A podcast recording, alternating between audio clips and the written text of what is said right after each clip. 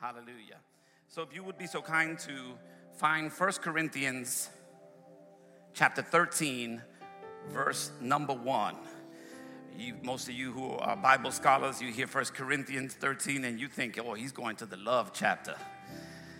Amen. And I, I am going to the love chapter just for a moment because this is kind of where we left off last time. Amen. This is where we're going to launch out. I hope you're ready.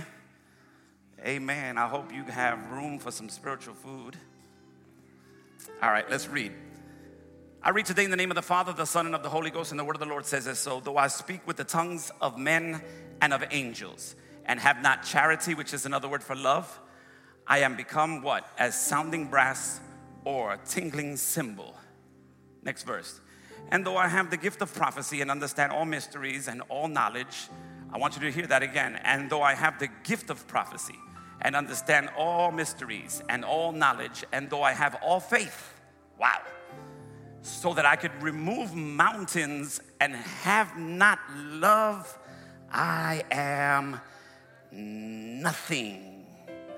Read the next one. And though I bestow all my goods to feed the poor, all my goods, if I give everything I got to the poor, that's something. And though I give my body to be burned, martyr for Christ, and have not love, it profits me nothing. Wow. All those amazing spiritual gifts are fruitless activity. Listen to me fruitless activity without love, which is the first fruit of the Spirit in your Bible. Amen. Let's go to the Lord in prayer. Father, in Jesus' name, minister in this house, add blessing to your word in a mighty and in a powerful way. And we thank you for it. In Jesus' name, amen and amen. Hallelujah. Watch this. Basically, what I'm saying is this the greatest motivator for New Testament prophecy is not correction and is not judgment, it is love. I said the greatest motivator for New Testament prophecy is not correction, is not judgment, it is love. If you are talking about how you operate uh, in a prophetic gift, but you hate so and so, you're making a horrible sound in the house. God help me in here.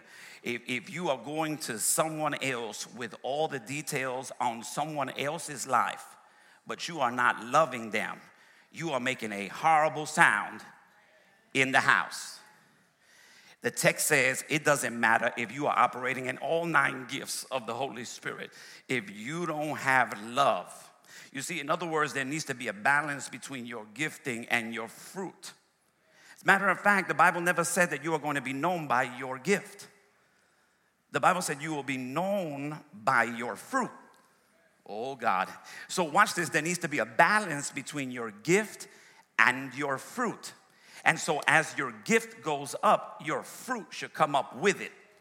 You know, if I had time, I would take you to the Old Testament priest garb. I've talked to you about it in the past, where at the bottom of the priest garments, hallelujah, there were bells and pomegranates. And the thing that's amazing about the garb is that God was specific. Watch this one bell, one pomegranate, one bell, one pomegranate, one bell, one pomegranate. The bell represents the noise, the, the bell represents the gift. It's, it's showy, it's shiny. Are you hearing what I'm saying? It's up front, hallelujah. And then the pomegranate represents the fruit. So watch God one gift, one fruit. Gift, fruit. Gift, fruit. No bell, bell, bell. Because if all you got is bell, bell, bell, and no fruit, according to the text, you are nothing but an annoying sound in the house. And if your life is a life where you are using your gifts, but you are not bearing fruit, it is an activity, hallelujah, that is fruitful. Are you hearing what I'm saying in this place? Hallelujah. It is like sounding brass and clanging cymbals. And the last time we were here, I had somebody get up on the drums and make that awful sound. Amen. You can't be operating in spiritual gifts, hallelujah, and then not loving on people. Those sounding brass and clanging sounds, that's what gossip sounds like to God. Are you in this place, church? Amen. I, I believe it was Hector Ciares, the evangelist, uh, on one of the revival nights, who said, That ain't prophetic, that's pathetic. You remember that? Hallelujah. Show me 1 Corinthians 14 and 5. 1 Corinthians 14 and 5. I want to talk to you about the prophetic a little bit. I want to show you why it's so important. 1 Corinthians 14 and 5. Hallelujah. 1 Corinthians chapter 14 and verse number 5. Hallelujah. Glory to God. Listen to what it says, saints. Uh, I would that ye all speak with tongues. This is the Apostle Paul talking. Hallelujah. I would that you all speak or spake with tongues, but rather that ye prophesied. For greater is he that prophesieth than he that speaketh with tongues, except he interpret, that the church may receive edifying. Listen to what God is saying in this text. Hallelujah. I would, I would that all of you would speak in tongues, but rather than that, I would that all of you would prophesy so that the church, hallelujah, would be edified. I'm trying to tell you that Paul put a tremendous emphasis on the church uh, desiring the prophetic. Are you in this place so far? Amen. Hallelujah. Now watch this. Show me Second Peter chapter 1 and verse 21. I'm going to show you some scripture on today. I hope that's all right. We came to teach. Watch this. Second Peter chapter 1 and verse 21. For the prophecy came not in old time by the will of man. In other words, prophecy didn't uh, find its origin with man. Amen. Uh, but holy men of God spake as they were moved by the Holy Spirit. I like the, the NIV. Even though they're the whole hallelujah, they spake as they were inspired or moved by the Holy Spirit. I'm just laying down some groundwork right now, hallelujah, just to remind you, hallelujah, that, that prophecy did not begin with the will of man, but it began with the voice of God coming through men. Amen, somebody. Show me Revelations 19 and 10. Let me just get these out of the way. Revelation 19 and 10. Revelation 19 and 10. Glory to God.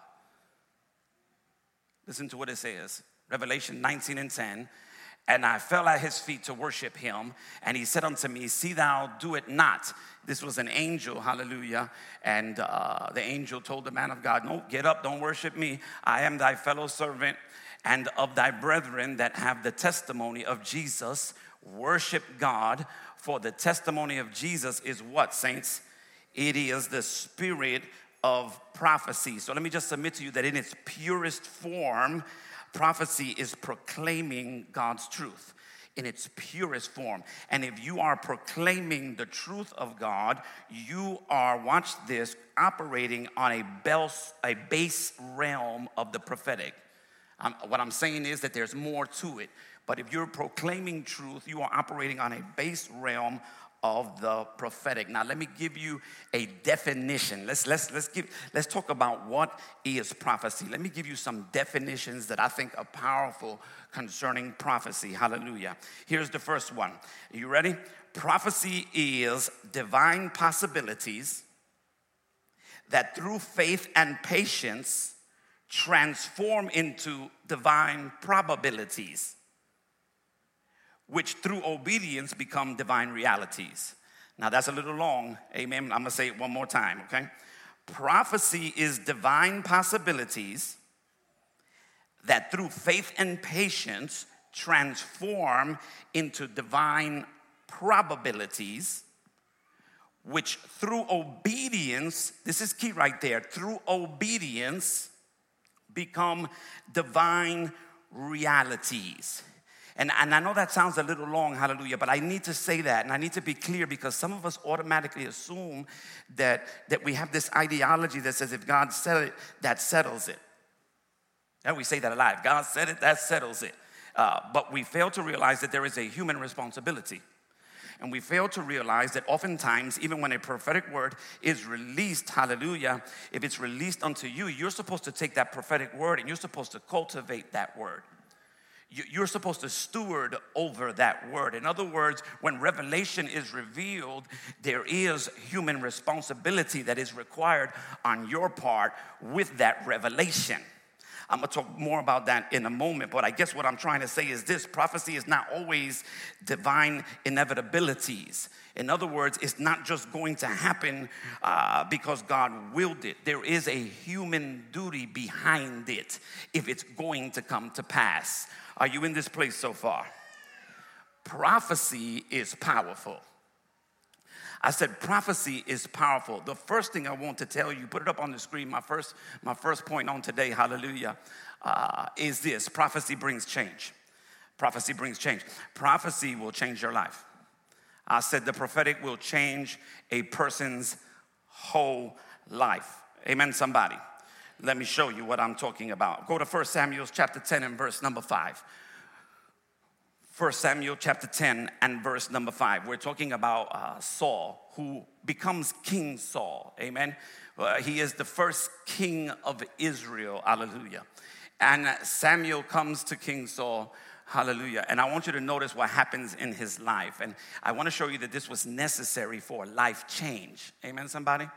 So, watch this. Uh, I don't want to read one through four. Uh, Samuel is giving him instructions, and one of the final instructions that he gives him is this one right here. He says, After that, after that, thou shalt come to the hill of God, where is the garrison of the Philistines, and it shall come to pass when thou art come thither to the city that thou shalt meet a company of what? Prophets coming down from the high place. Coming from high place, huh? Hallelujah, Jesus coming, coming from the high place with a psaltery and a tabret and a pipe and a harp before them, and they shall prophesy. Next verse. and the Spirit of the Lord will come upon thee, and thou shalt prophesy with them, and shall be turned, watch this now, into another man. Oh, God help me in here. In other words, God help me in here. In other words, after you come in contact with the prophetic, you are not going to be the same. In other words, I like the, I like the NIV because the NIV says this you will be changed into a totally different person. Let's read the rest of that. Hallelujah. Show me the rest real quick. Show me verse 7. And let it be when these signs are come unto thee that thou do as occasion serve thee, for God is with thee. Next verse. And thou shalt go down before me to Gilgal, and behold, I will come down unto thee to offer burnt offerings and to sacrifice sacrifices of peace offerings. Seven days shalt thou tarry till I come to thee and show thee what thou shalt do. And it was so that when he had turned his back to go from Samuel, God gave him another heart my God. All this after a prophetic experience. Watch this. God gave him another heart, and all those signs came to pass that day. And when they came thither to the hill, behold, a company of prophets met him, and the Spirit of God came upon him, and he prophesied among them. Are you hearing me in this place? I want to speak to you, hallelujah, and just remind you that the prophetic is not just important, it has the power to bring change. It has the power in this case to change a life. Let me give you another example. We won't go to it for the sake of time, but I could take you to the book of John, the fourth chapter, and you know the story about the woman at the well. Most of you are familiar with this story. We preach on this a lot, hallelujah. She's having a dialogue with Jesus Christ about water, but it's really not about water, it's deeper than that. Amen. She's longing for something, she's thirsty, hallelujah, and God has what she needs. And so watch this. She's having a dialogue with him, hallelujah. But but the dialogue doesn't shift until the prophetic is activated. In other words, it's not until Jesus tells this woman, go get your husband. And the woman says these words, uh, I don't have a husband. And Jesus said, Well, you have said correctly because you have had five husbands. And the one that you're with right now is not your husband. And so listen to her words I perceive that thou art a prophet. I perceive that thou art a prophet. Amen. And, and, and, and it's funny to me because uh, just like this woman, we often take what is a word of knowledge, because I want to submit to you that what he just gave her was not necessarily a prophecy. It was what we refer to in scripture as a word of knowledge. Oh boy. I don't have time to get into that today. That's another day. But that was a word of knowledge where God gives uh, him information about her that only she knows. Are you hearing what I'm saying? And she is blown away.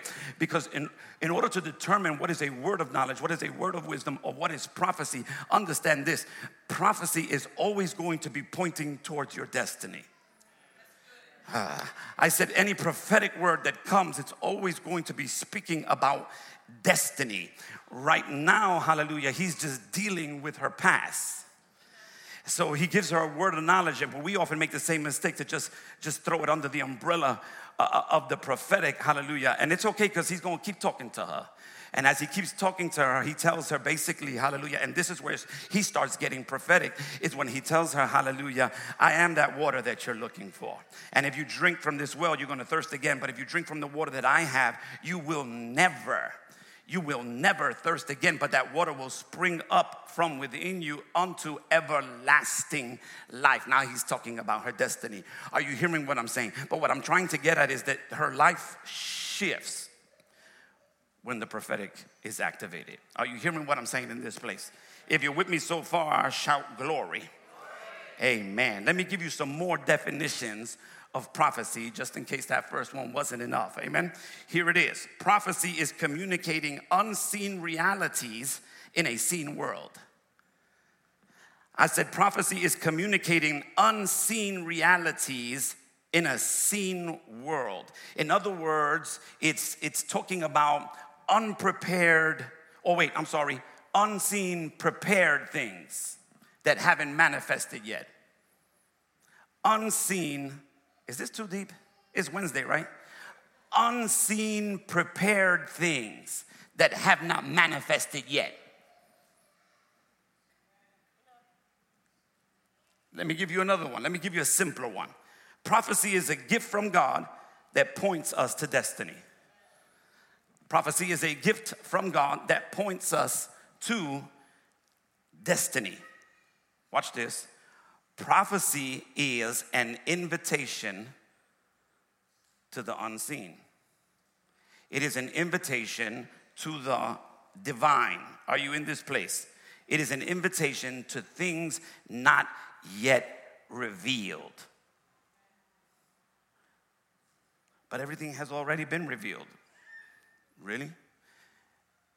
Just because it's there doesn't mean you saw it.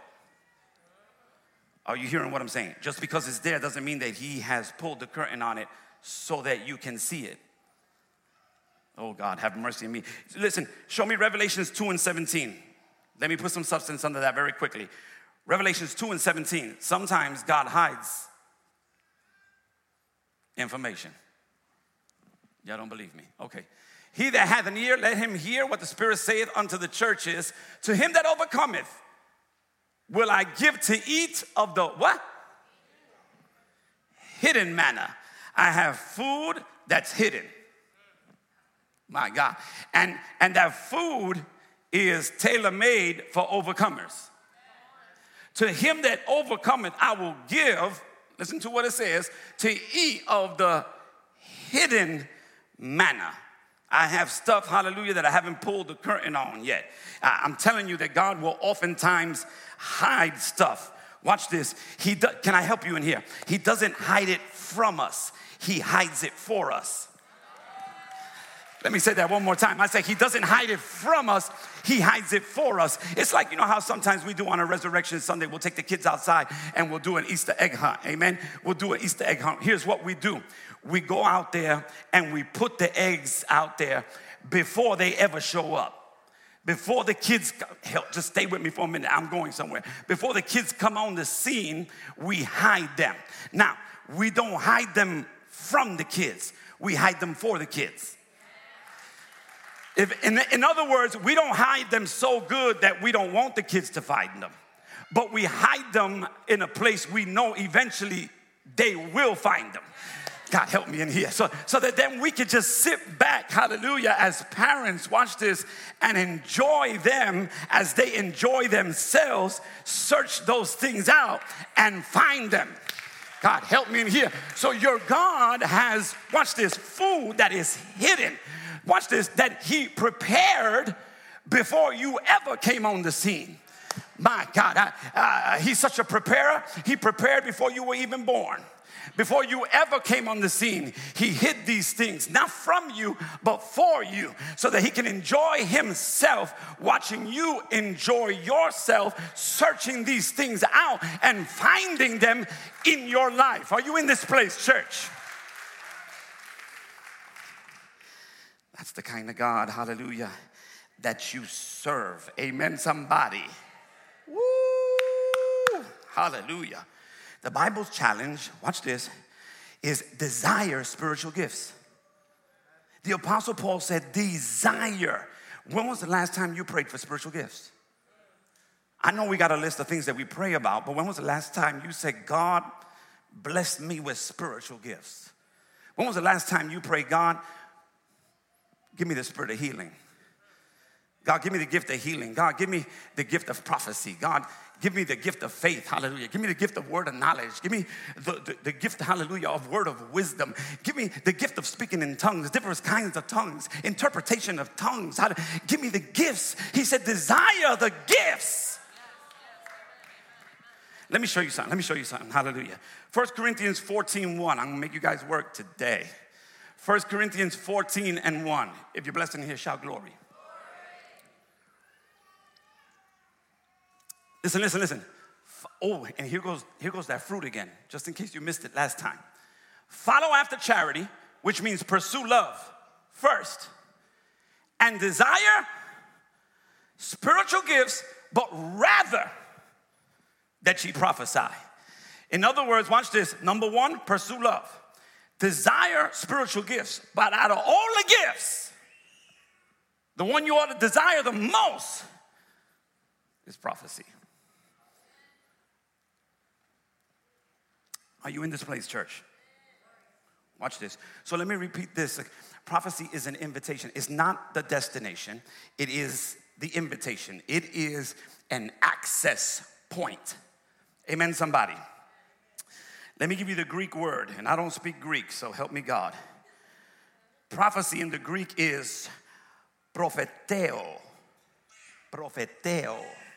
Someone sounds Spanish to speak forth by divine inspiration. Amen. That's prophecy. I've given you like four different definitions already. Hallelujah. So now that we've talked a little bit about what prophecy is, let's talk about the purpose of prophecy. The purpose of prophecy. Because if you don't understand the purpose of a thing, then abuse is inevitable. Those are the words of the late Dr. Myles Munroe. If you don't understand the purpose of a thing, then abuse is inevitable. If you don't understand its purpose and you operate in it, you are going to abuse it because you don't know what it is for. Are you in this place? So let me start from an Old Testament perspective. Watch this. In the Old Testament, prophecy came through the office of the prophet. It's what we refer to as the office of the prophet, hallelujah, or what the Old Testament also mentions as the school of the prophets, which was a school of those that were being trained to be prophets. Are you hearing what I'm saying in here? Hallelujah, Jesus. In the Old Testament, uh, prophecy's primary role was, watch this now, correction and judgment. Correction and judgment. But in the New Testament, the primary role shifts because of what Jesus Christ did on the cross. Because, watch this, God unleashed his wrath on the cross, watch this now, on Golgotha's hill, and the Bible declares that Jesus' blood satisfied the wrath of God, then the primary role for prophecy today is not judgment or correction necessarily, but the primary role is edification. And if you read 1 Corinthians 14, you're going to find it all over the place as Paul addresses it. Amen. It's not that God cannot give you a, word of correction for someone. It's not that God cannot warn somebody about some impending judgment, but the primary role is no longer that. The primary role now is inspiration and edification. And can I just submit to you that edification or to edify means to build? Edify means to build, it is a construction word when you are constructing something, you are bringing it to its completion. You are bringing it to its fulfillment. So understand the power, hallelujah, of a prophetic voice or a prophetic word. It helps to build or bring you to completion. Are you blessed in here? Hallelujah, Jesus. Watch this. In the Old Testament, the Spirit of God would come down and on the prophet. Are you hearing what I'm saying? The Spirit of God didn't dwell in us in the Old Testament. So, watch this it would come down and on the prophet. In the New Testament, it comes up and through. In the Old Testament, it came down and on. In the New Testament, it comes up and through. Are you in this place, church? Hallelujah. Amen. Are you blessed so far? So, watch this. The purpose is to strengthen, encourage, edify, and comfort. Strengthen, encourage, edify, and comfort. It's coming to bring something closer to its fulfillment. Are you hearing what I'm saying? it's building you. Are you blessed in here? The opposite of that is to tear down and to destroy. And you can do that with words too. So, prophecy, watch this, are words that come to build up and to get you closer to a fulfillment or to your fulfillment. But if you use that incorrectly, you can use words to tear people down and bring them to destruction. That's what your adversary, the devil, is about. Amen.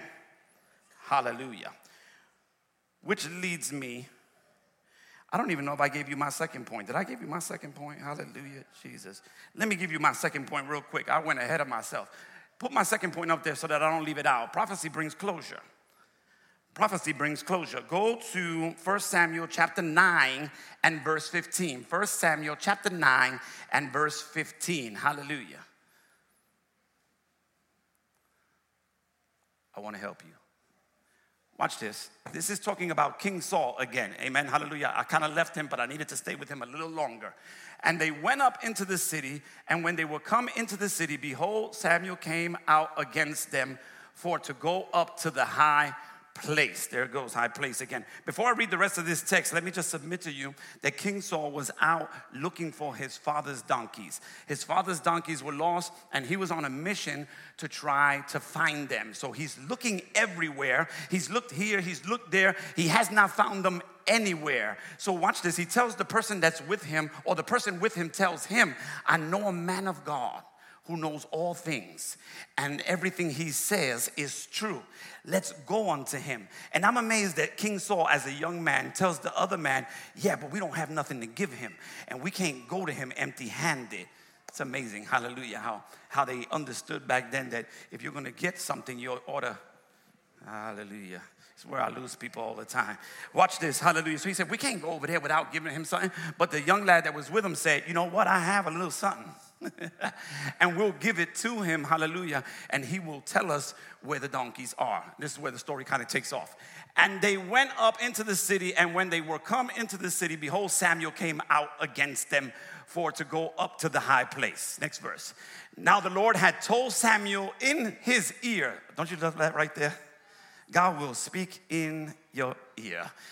Now the Lord had told Samuel in his ear a day before Saul came my God, saying, Tomorrow, about this time, I will send thee a man out of the land of Benjamin, and thou shalt anoint him to be captain over my people Israel, that he may save my people out of the hand of the Philistines.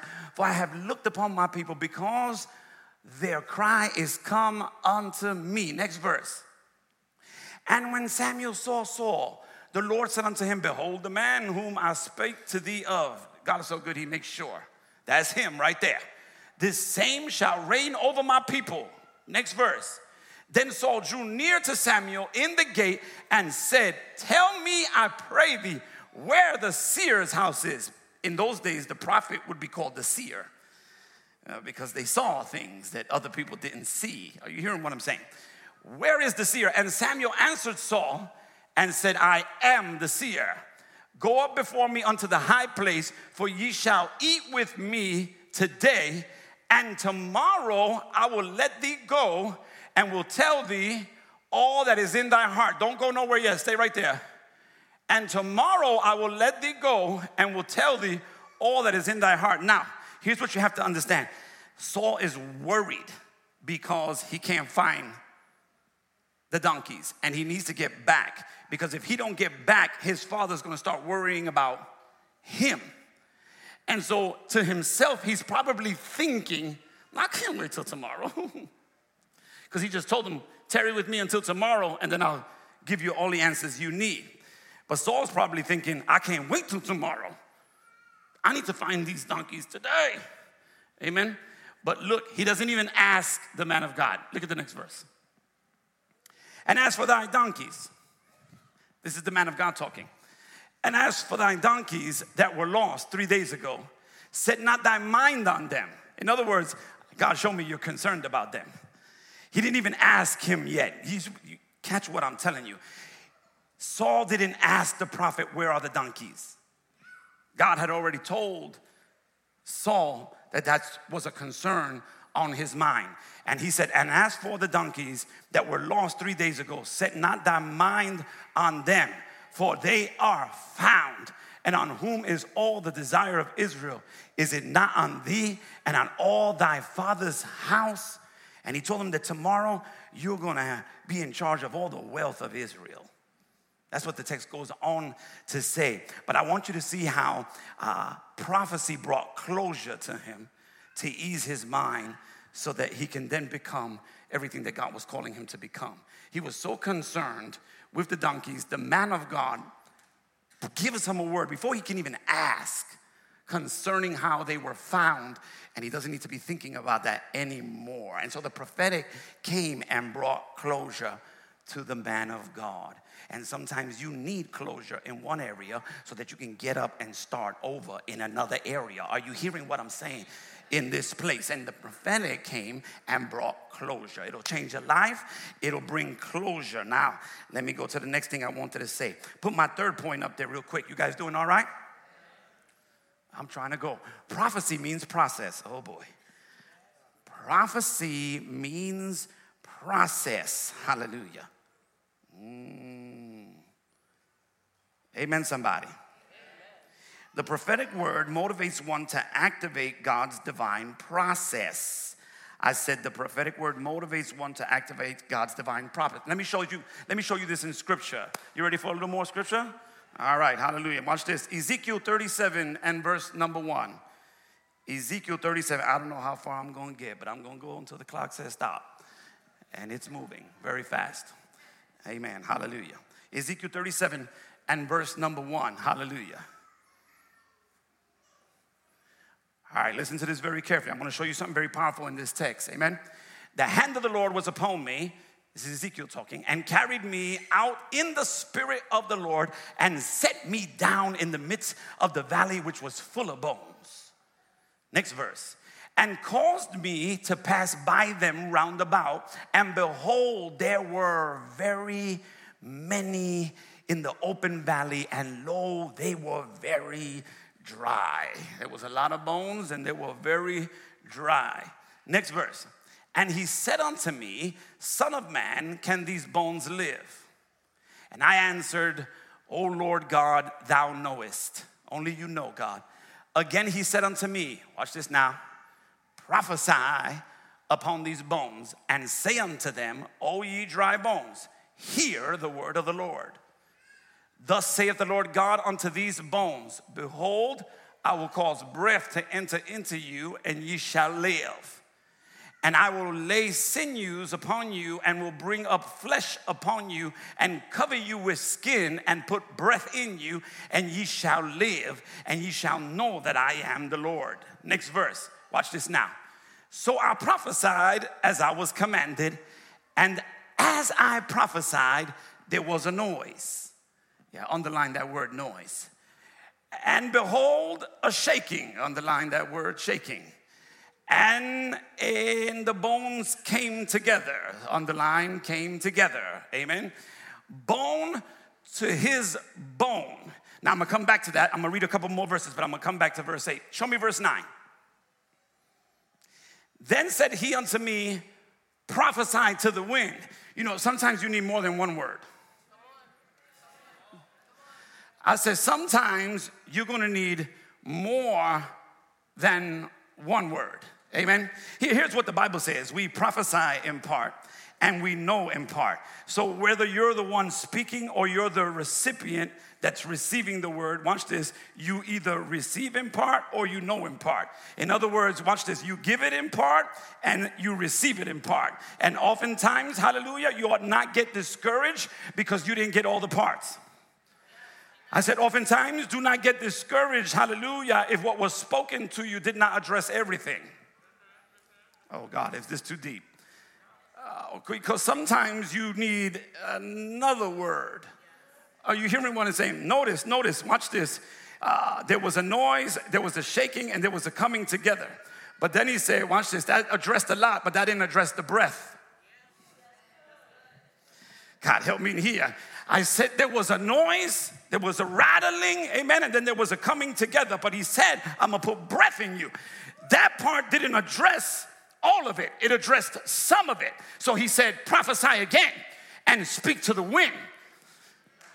Because now we're gonna deal with the breath. Are you hearing what I'm saying? So sometimes you need more than one word. Now let me read the rest of it. I'm gonna come back to verse 8 because the process is in verse 8.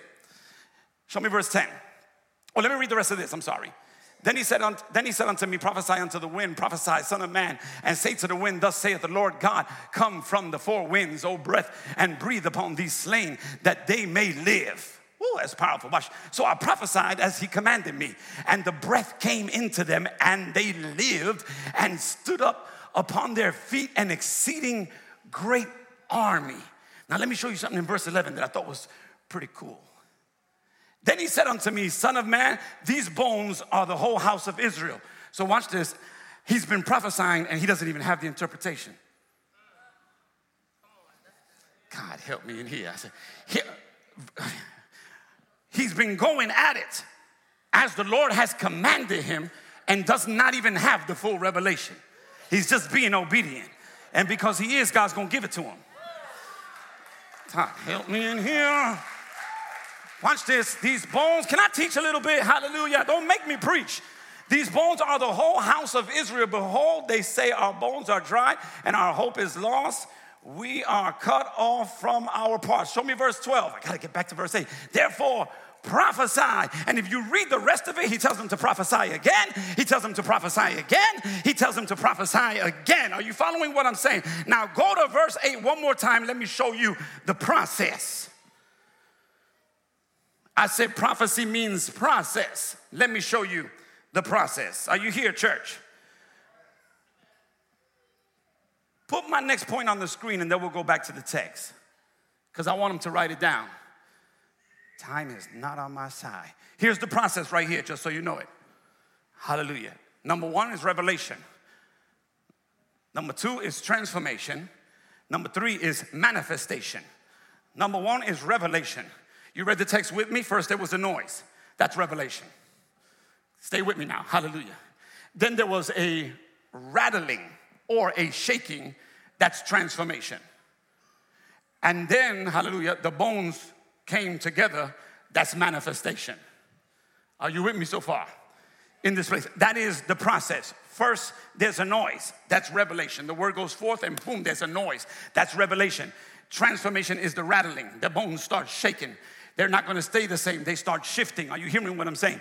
And then they come together finally, and that is manifestation. Hallelujah. And so a lot of us understand this process. There's revelation, then there's manifestation. I mean, then there's transformation, and then there's manifestation. And, and we know about revelation, and, and we're awaiting the manifestation. It's the transformation part that we have a hard time with sometimes. It's the middle, the middle place. Amen. So let me just tell you something about, because I don't have a lot of time to get into all three. Let me tell you something about the transformation. Can I do it? Hallelujah. Watch this. Two things. Go to my next slide, real quick. Go to my next slide. Hallelujah. Listen, I was good. I got slides for you today. Amen. Two things happen in the transformation that you need to understand. Amen. I want to help somebody in here. Number one, the word over your life is tested. You have a word over your life that's prophetic, that speaks to your destiny. That word is going to be tested. God have mercy in here. And the second thing is you have to wage war over the word. I said you have to wage war over the word. Now, let me put some substance under that very quickly for you. Psalm 105 and 19.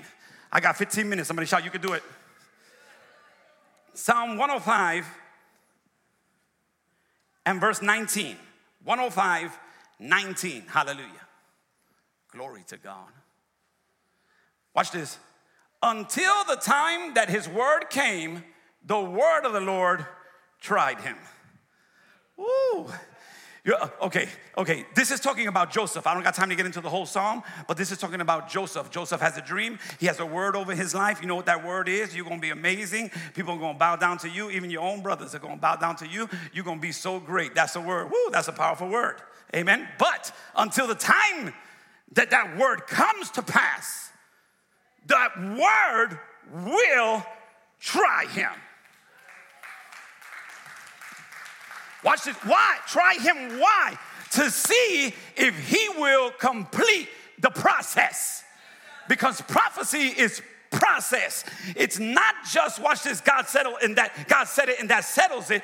There is a human responsibility. Because watch this. That that word over your life is going to be tested to see if you are willing to complete the process. So let me show you the process of revelation, transformation, and manifestation in Joseph's life. So, watch this revelation is the dream. He got a dream, a word over his life. Amen. The transformation, watch this now, it, we said a moment ago, is the shaking and the rattling. For Joseph, is the prison and the pit. See, you, you prison and the pit, yeah, that's where transformation takes place. Are you hearing what I'm saying? You, you don't get transformed and not go through nothing. Even when the butterfly goes through a metamorphosis, it goes through a struggle. I said it goes through a struggle. Have I ever, I told, I believe I told you the story of a doctor who was watching the butterfly in its metamorphosis while it was struggling, and he thought to himself, you know what, let me take a scalpel and let me just help the little critter out by slitting the cocoon and letting him out so that he doesn't have to struggle anymore. Amen? And to his surprise, he came out, he looks beautiful, but all of a sudden, he notices he won't take off. The butterfly won't fly. You wanna know why it won't fly? Because the struggle was necessary to push the nutrients from the body to the wings so that it can fly. See, we want to get out easy, but if you get out easy, you won't soar. Are you in this place, church? So, watch this. The, re- the, the, revelation is the dream, the transformation is the pit, the prison. This is the word being tested in Joseph's life to see if he will go through the process, church. And then the manifestation is he's in the palace. And he is now the prince of Egypt. Are you blessed in here, church? Can I, can I show it to you real quick in the life of Peter? Here's the revelation on Peter's life you're gonna be the rock. I'm changing your name, and your name is gonna be Rock. Amen. That is the revelation. Now, what's the transformation? We said it has to be the rattling and the shaking. For Peter, it's cutting off ears, it's denying Jesus on three different occasions. See, you, you, you only view that as negative, but God views it as growing. No, you don't hear me. He, he is becoming the rock through the rattling. God, help me in here. Hallelujah. Are you blessed in here, church? God, help me. And watch this the manifestation is when he gets up on the day of Pentecost, preaches, and 3,000 people come to Jesus. Are you following what I'm saying in this place, church? If you're blessed in here, shout glory. So, watch this. Let me say this, hallelujah. And this is important. Prophecy is not much about what you are going to do, but what God is calling you to become. Listen, listen, listen. Prophecy is not much about what you're going to do, watch this, but what God is calling you to become. You see, these men, they are becoming, not just doing. Hear me in here, hallelujah. Becoming is more powerful than doing. Oh boy. Show me John 1 and 12. John 1 and 12. I'm running out of time. John 1 and 12. Hallelujah. This any good? Watch this. But as many as received him, to them gave he power to not do, to become the sons of God, even to them that believe on his name. Amen, somebody.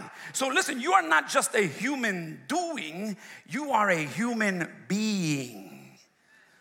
Oh, somebody's gonna get it in the parking lot. Somebody's gonna get it in the parking lot. You're not just a human doing, you are a human being. Uh, are you blessed in here, church? Y'all making me wanna sit down. Hallelujah. Watch this. Glory to God. Let me, let me talk to you about categories for the prophetic. Categories. Can we teach? Categories. Put my next slide up there. Categories for the prophetic. Amen. You want to write these down. Hallelujah. Watch this. A new word, relax, scholars, I'm gonna break it down.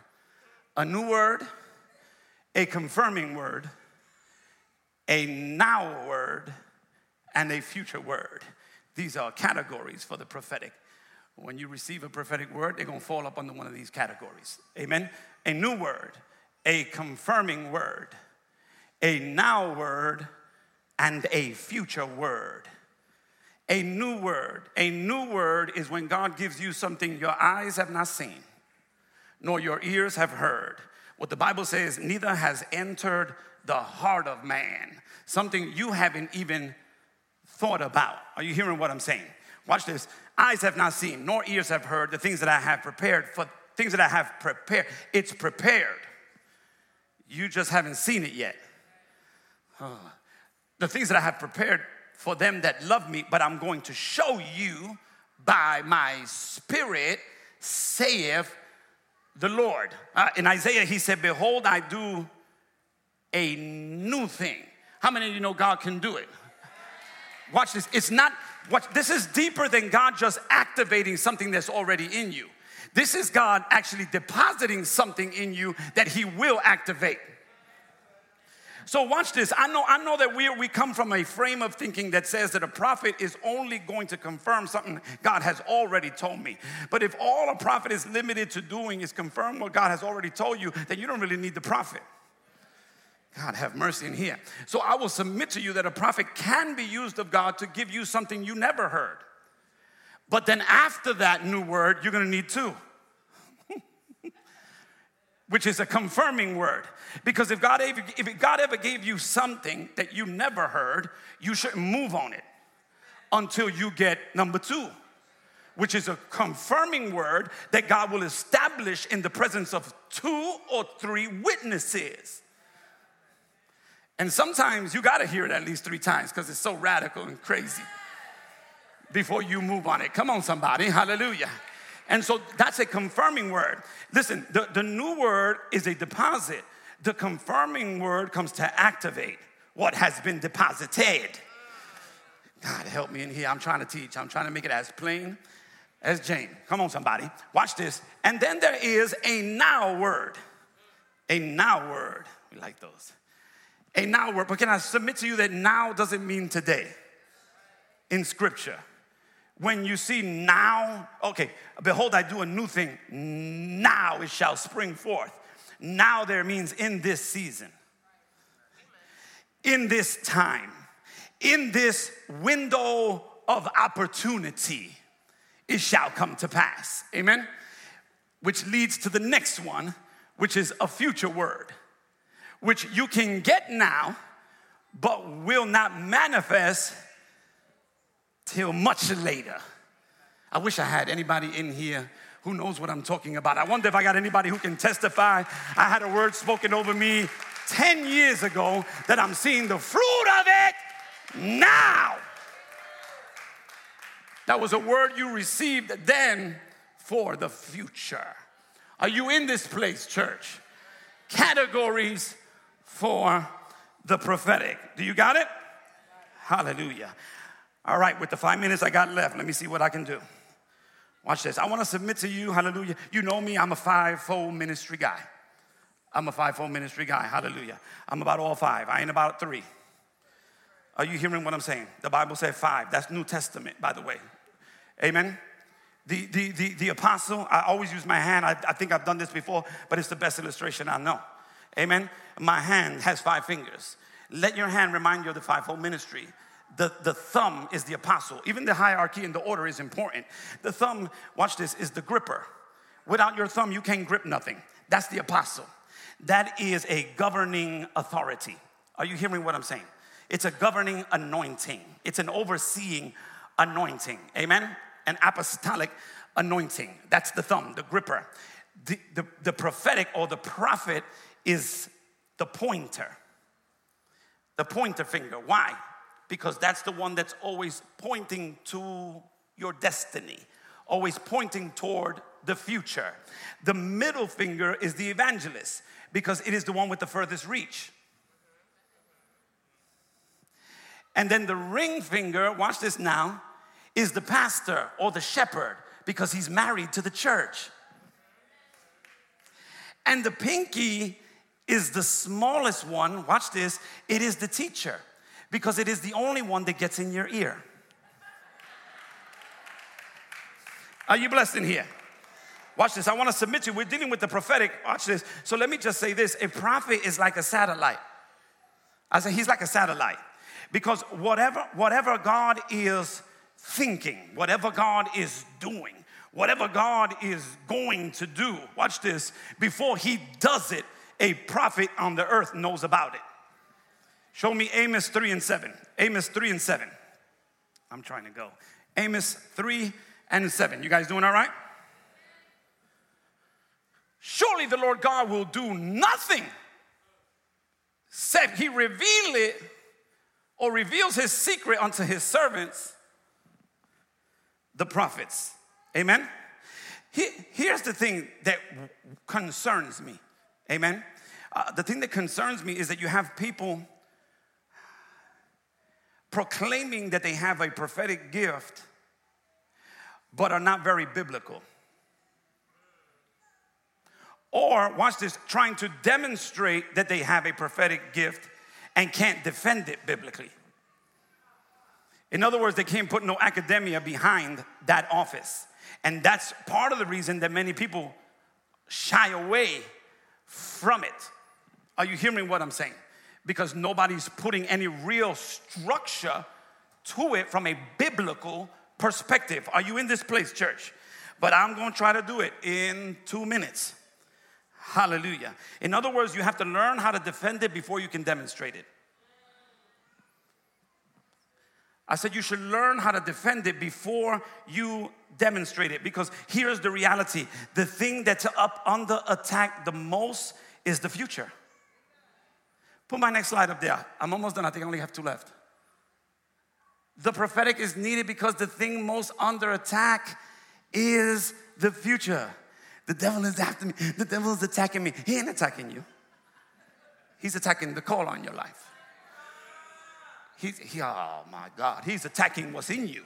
He's attacking your future. He wants to attack it so that it never comes into fruition. It's bigger than you, it's about what you're supposed to do. God, help me in here. It's about your assignment. Hallelujah. I'll leave you alone as long as you stop walking towards that assignment. God, help me in here. I'm not so concerned about you. I'm concerned about you going after God's assignment for your life. Are you in this place? Hallelujah. And so he watch this. Since the thing that's the most attacked today is the future, watch this, hallelujah. What we have failed to realize is that God made the church stewards over the future. I got one hand clap, hallelujah, right there. Wow. Let me sit down again. Listen, God has made the church steward over the future. Listen, the church is supposed to be helping the world figure out, God, help me in here, what's going on. Uh, shape, hallelujah, the direction that we are supposed to go as a people. Come on, somebody. But when the church starts stoning the prophets, like the old religious people did, then we partner with Satan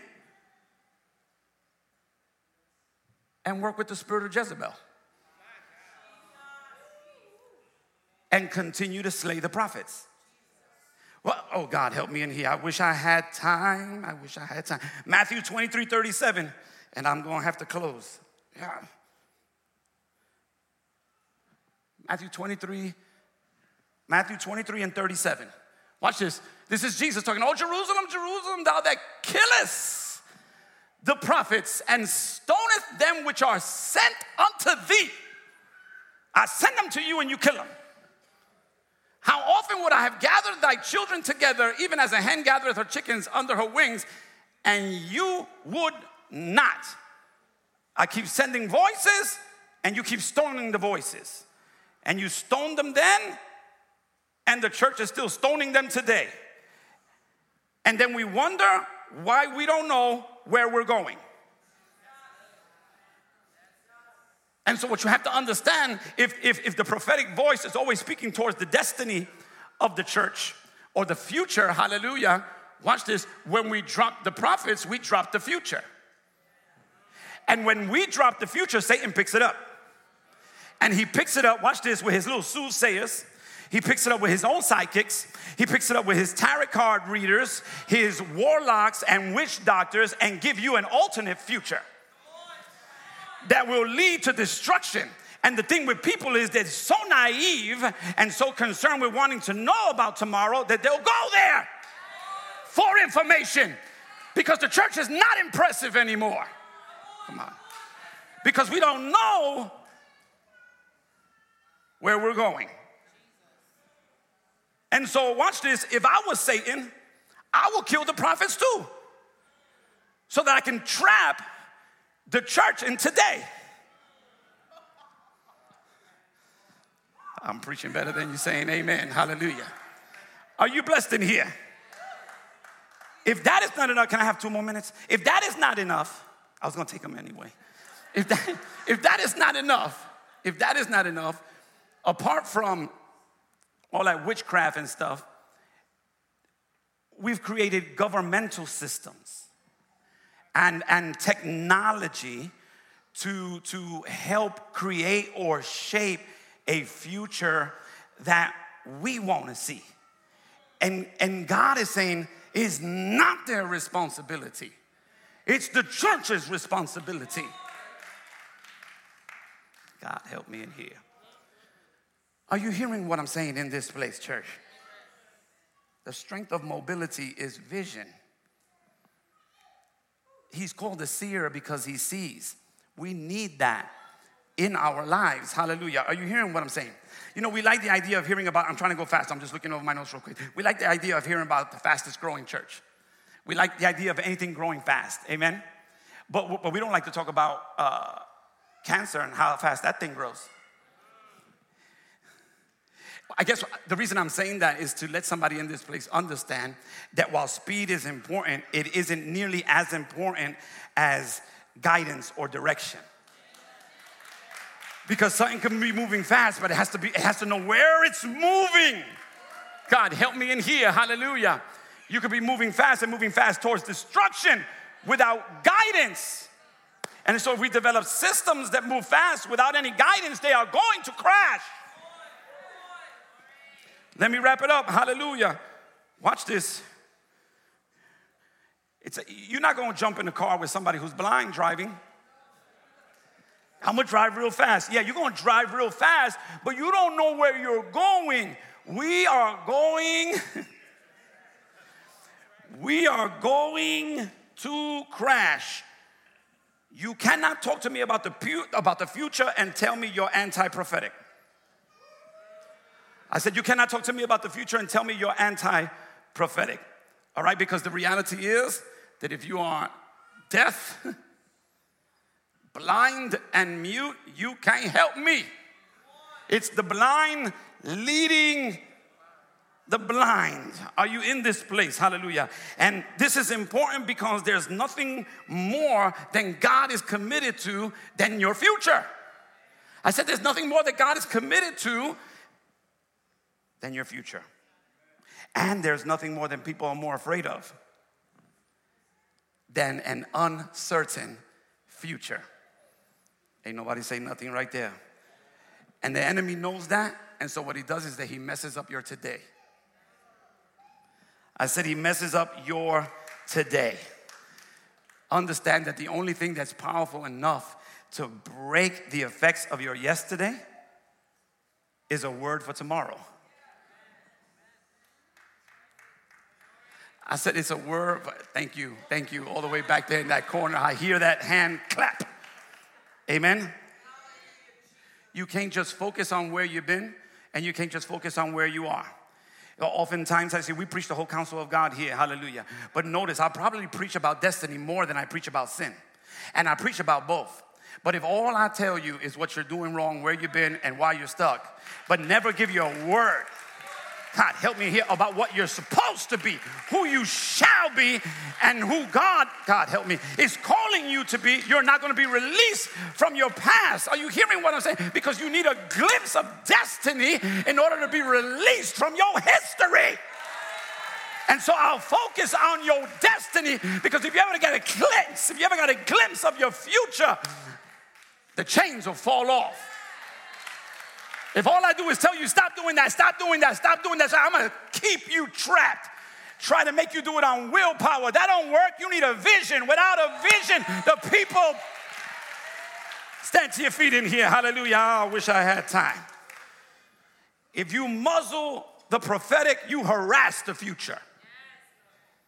Are you in this place, church? You conceal it. So tomorrow is uncertain you can seal it. So tomorrow is, put my last point up there and we're going home. I think I had one more. When you have a prophetic word about where you are going, you sleep through storms. I wanted to end on a high note. Hallelujah. I said, when you have a prophetic word about where you're going, you sleep through storms. Isaiah 46 lets us know, hallelujah, that he declares the end from the beginning. Play something for me back there. He declares the end from the beginning. So, watch this. Whenever anything starts, he has the end in mind. This is why he, he can say with certainty if I started it, I'm gonna finish it. He who has begun a good work in you shall complete it until the day of Jesus Christ. Because if it started, it's because I finished it. Watch this. And so whatever it is, if it's if it's a business, he has the end in mind. If it's a ministry, he has the end in mind. If it's a church that's starting, he has the end in mind. If it's a marriage, he has the end in mind. And if he's talking about the end from the beginning, the purpose is to push you on to progress. Are you in this place? Jesus, and I close with that point. Jesus tells the disciples, Get in the boat and let's go to the other side. That was the word of the Lord. Get in the boat and let's go where? To the other side. But somewhere in the middle, this is where this is where some of us are at right now. Somewhere in the middle, a storm comes. And the storm is so bad, it's battering the boat. It's so bad that water is getting in the boat. Have you ever been there? Where the stuff wasn't just surrounding your house, but it was in your house. And so the water for their life in the boat and the disciples because they don't have the end in mind. And whenever you don't have a glimpse of where you're going, you will be susceptible to fear. But when you are a people who know where you're going, you'll do what Jesus did. They run downstairs, and Jesus is knocked out. Jesus is sleeping because Jesus knows where he's going. Jesus knows that when they get to the other side, there's a Gadarene man, hallelujah, full with demons that's about to get free. And he knows that hell is trying to stop that from happening. Jesus knows that he came to die, hallelujah, but this ain't it. and so Jesus goes to sleep, and the storm is raging, and Jesus is sleeping. Because when you know where you're going, you can sleep through storms. God, have mercy in this place.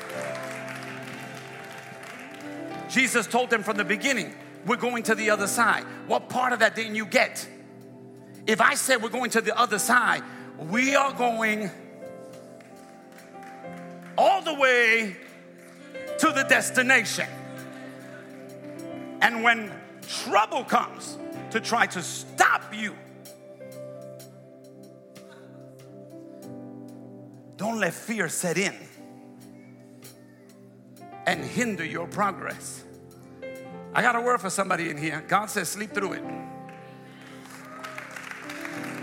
Sleep through it because there's a word over your life. There's a word over your life. My God, I can sleep through any storm because there's a word over my life.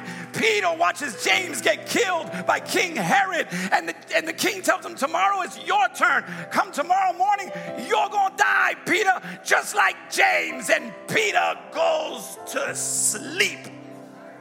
Why can Peter sleep on death row knowing that tomorrow he's going to the chair? Why? Because there's a word over his life. I said, There's a word. God, help me in here. You think it was just the prayers of the saints, hallelujah. And they were praying, but that just, that wasn't it. That wasn't all of it. Watch this. Jesus told Peter, Peter, when you are old, you're going to be stretched far and wide. He told him how he was going to die. So Peter had a picture of the end. And when he was in that situation, he said, This is ugly, but I ain't old yet. He said, When I'm old, he said, When I'm old, hallelujah. And I ain't old yet, and this, is, this ain't how it's gonna happen. So I don't know what God's gonna do, but He's gotta do something because there's a word over my life. And so, you know what I'm gonna do? I'm gonna go to sleep. I'm gonna sleep, hallelujah. I'm gonna sleep through it. Look at somebody next to me, like, I'm gonna sleep through it. Look at somebody else, say, You better sleep through it. Are you blessed in here, church? Give God praise. Give God praise. We got to go.